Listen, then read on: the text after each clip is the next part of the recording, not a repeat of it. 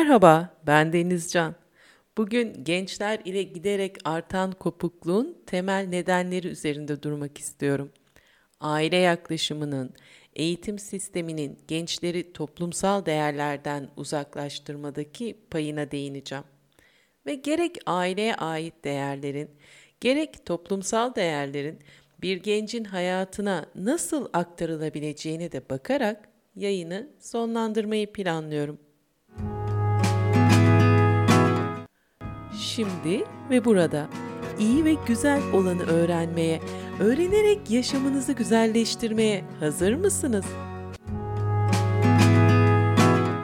Başlayalım o zaman.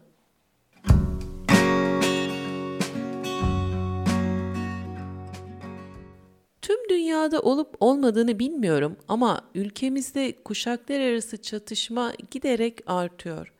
Aynı zamanda toplumsal kaygı ve endişenin çok yüksek olması ile çatışmalı alanlar gençlerin dünyasına da sızıyor. Ülkemizde henüz sonuçlarını görmediğimiz ama uzun yıllardır kutuplaşmış toplum yapısı içerisinde büyüyen, gelişmeye çalışan çocuklar, gençler var. Tüm bu toplumsal çatışmalardan arda kalan ise yeni kuşağın bilinçlerine atılan kopukluk ve ayrılık tohumları oluyor. Bu tohumların şu anda gelişen gençlerin dünyasında nasıl bir etki yarattığını önümüzdeki yıllarda onlar yetişkinliğe geçtiğinde göreceğiz. Bir taraftan da kuşaklar arasındaki kopukluk gittikçe artıyor. Gelişen teknoloji, artan yaşlı nüfusu buna neden oluyor. Peki bu nasıl oluyor? Bir taraftan sürekli teknolojiyle öğrenen ve farklı dünyalara çoğu zaman kontrolsüzce açılan gençler var iken, diğer tarafta benim yetişkin tembelliğine kapılmış olarak gördüğüm gelişmeye kapalı olan yetişkinler var. Yetişkinlerin yeniliğe ve yetişkin eğitimlerine büyük oranda katılmaması, belki de katılmaya zaman bulamaması ve sonuçta kendini geliştirmiyor oluşu yavaş yavaş kendi içlerinde bir tükenmişlik yaratıyor. Bu tükenmişlik ise toplumsal değerlerin aktarımını ve yaşatılmasını zorlaştırıyor.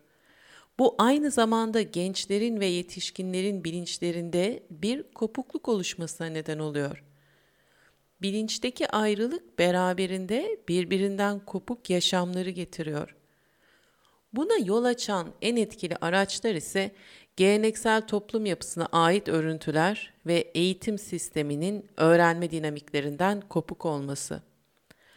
İlk olarak geleneksel toplum yapısı her zaman için koruyucu, kollayıcı, kuralcı, kapsayıcıdır. Bu koruyuculuk ebeveyn çocuk ilişkisinin içine de girer. Ebeveyn sürekli çocuğunu denetleyen, yolunu çizen ve onun sınırlarını ihlal eden kişi haline dönüşür. Sınır ihlalleri normal olarak da karşılığında savunmayı getirir. Bu çok basit ve anlaşılabilir bir yaşantı aslında.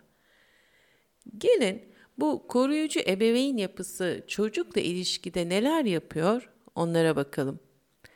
Ebeveyn koruyucu davranışları içerisinde sürekli çocuğuna hayatla ilgili, toplumla ilgili, kişisel yaşantı ile ilgili, ahlakla ilgili bilgilerini aktarır durur, aktarır durur ve bu bilgileri aktarırken çocuğun bunları kabul etmeme ihtimaline karşılık katı kurallar koyar.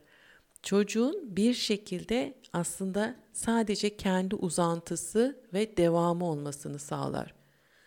Bu hem biraz ego tatminidir, hem biraz kendi yaşam sürecindeki gidişatı, eksiklikleri, hataları görememesinden kaynaklanır. Çocuğun kendi bilincini, kendi sorgulama yeteneğini, kendi düşünme kapasitesini kullanmasına izin vermeyen ebeveynler genel olarak çocuklarının bilinç gelişimini engelliyordur. Bu nedenle diyorum bunu yapan ebeveyn çocuk üzerinden aslında kendi uzantısını yaratır diye. Koruyucu ebeveyn yapısı o kadar geniş bir alana yayılabilir ki kendi istek ve doğruları ile yaşamayan genç bir süre sonra dışlanmaya başlar. Değersizleştirilir ve görmezden gelinir. onun kendine ait bir potansiyeli, kendine ait bir karakteri, kendine ait bir sorgulama yeteneği yokmuş gibi onu hınca hınç içleştirmeye çalışan bir aile yapısı oluşur. Peki ilişkilerin buraya kadar gelmesinde atlanan nedir? Tabii ki iletişim kurmak, anlamaya ve anlatmaya açık olmak, karşılıklı fikir alışverişine açık olmak, değerlerin karşılıklı beslenerek ilerleyebileceğinin farkında olmak. Unutulan bu dinamikler gencin aktif olarak değerleri yaşayan ve yaşatan bir birey olmasının önüne geçiyor. Çünkü genç kendisine dayatılan bir değerin, ondan beklenen bir şeyin neden ve nasıl yapılması gerektiğiyle ilgili kendi bilincinde bir yer edinemiyor.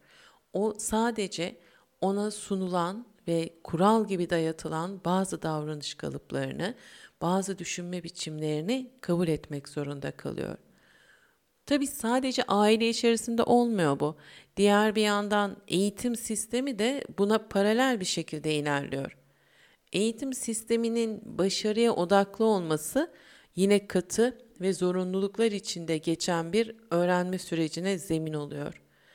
Ülkemizde çok uzun yıllardır başarı odaklı olan eğitim gençlerin bilinçlerini açan, sorgulamasına, düşünmesine izin vermeyen müfredat içerikleri ve eğitim programı ile kurulu. Yıllarca yazılıp üzerine tartışılan eğitim konusu hep ezberci olduğu için eleştirildi. Ama kimse ezberciliğe neden karşı çıkıldığını, ezberciliğin öğrenme ile ilgisinin ne olduğu üzerinde durmadı, açıklamadı. Ezbercilik aslında öğrenme refleksini zayıflatıyor, merak duygusunu yok ediyor. Öğrenme refleksinin nasıl canlı tutulabileceği ile ilgili yaygın projeler geliştirilmedi. Tüm bunlar eğitim sistemi ve okullar ile ilgili tartışmaların da yüzeysel kalmasına neden oldu. Başarıyı sınava odaklayan eğitim sisteminin en büyük problemi aslında gencin bilincinin ve sorgulama yeteneğinin çalışmasına vurduğu darbe oluyor. Bu eğitim sistemi içerisinde okulların, toplumun ve ailelerin gençlerden beklentisi üstü örtük olarak şöyle oluyor.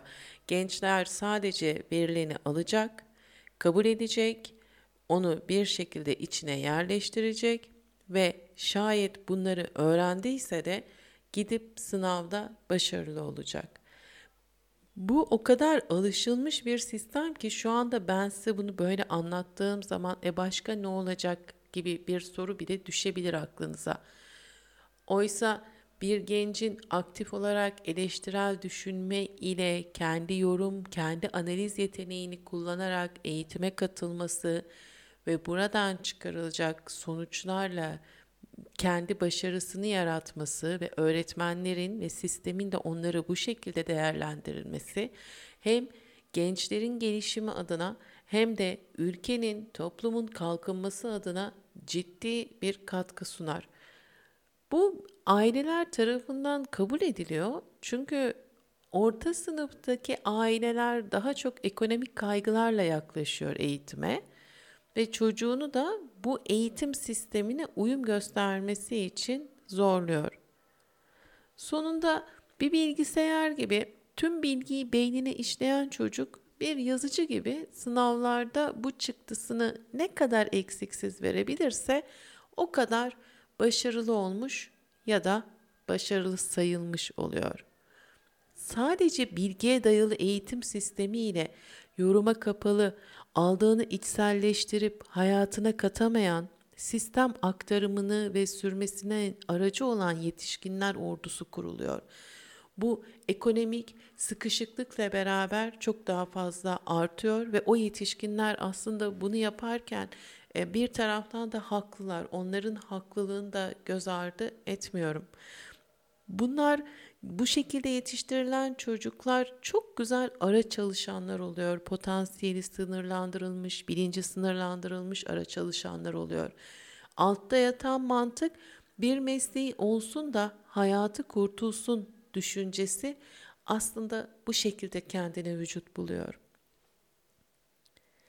Peki değerler öğretiminin eğitim sistemiyle ne ilgisi var? Toplumsal değerlerin gençlere öğretilmesiyle girdim yayına. Eğitim sistemin içinde biraz kaldım. Bu ikisi birbiriyle ilgili olabilir mi? Biraz da ona bakalım. Bir değerin yaşatılabilmesi, sürdürülebilmesi için gerekli olan iki temel unsur var. İlki o değerin neden değerli olduğunun bilincinde olmak. Bu bilinç ancak karşılıklı konuşmalarla, düşüncelerin karşılıklı ifadesiyle ve saygılı bir dinleme, saygılı bir değerlendirilme ile ortaklaşılabilir ve ortaya çıkarılabilir. Genç, kendisine aktarılmak istenilen değerin neden yaşatılabilecek olduğunun ve neden yaşatılması gerektiğinin farkında olmalı, kavramalı, kendi bilincinin, yorumunun da katkısını ona sunabilmeli. İkincisi ise değeri yaşamın bir parçası haline getirmek. Genç sürdürmesi beklenilen değerin kendi yaşamında işlevsel olarak yaşanabilir olduğunu deneyimlemesi gerekiyor. Ancak o zaman o değeri yanına alarak yaşam yolculuğuna devam edebilir.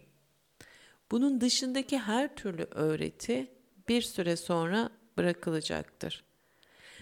Aynı zamanda bir gence bir değerin çok önemli ve özel olduğu anlatılırken genç ailesinde bunu anlatan kişinin onu uygun yaşamadığını, ona uygun davranmadığını, ona uygun ilişkiler kurmadığını görüyorsa o değeri sürdürmesini beklemek birazcık hayalperestlik olur gibi. Değerleri hiç sorgulamadan almış, kabul etmiş olan yetişkinlerin yarattığı bir toplum tabii ki baskıcı, yozlaştırıcı ve insanları birbirinden uzaklaştırıcı oluyor. Bu toplum yapısı ve sistem içerisinde gençlerin kendilerini değerli ve önemli hissetmesi, katkı sunmasını beklemesi, yapıyı sürdürmeye istekli olmasının beklenmesi boş bir hayalden başka bir şey değil. Ve ne yazık ki bu sadece sistem ya da iktidar sorunu değildir. Aileden çalışma hayatına, iş yerlerine kadar değerlerin katkı sunularak ilerletilmesine izin verilmedikçe, dayatmacı ve baskıcı anlayış devam ettikçe her bir kurum kendi içinde bozulacak ve dağılmaya doğru ilerleyecektir. Bu aile içinde geçerli, çalışılan iş yeri içinde geçerli, arkadaşlıklar, sosyal ilişkiler hepsi için geçerli. Bunun da önüne yine toplumu oluşturan bireyler geçebilir. Açık iletişim kurduğunuz, birlikte konuşup birlikte kararlar alabildiğiniz ilişkileriniz olmasını diliyorum ve bu yayını sonlandırıyorum. Daima hatırlayın, yaşamda kutlanacak çok şey var ve hayat kutlama sanatıdır. Bir sonraki yayına kadar hoş ve sevgiyle kalın.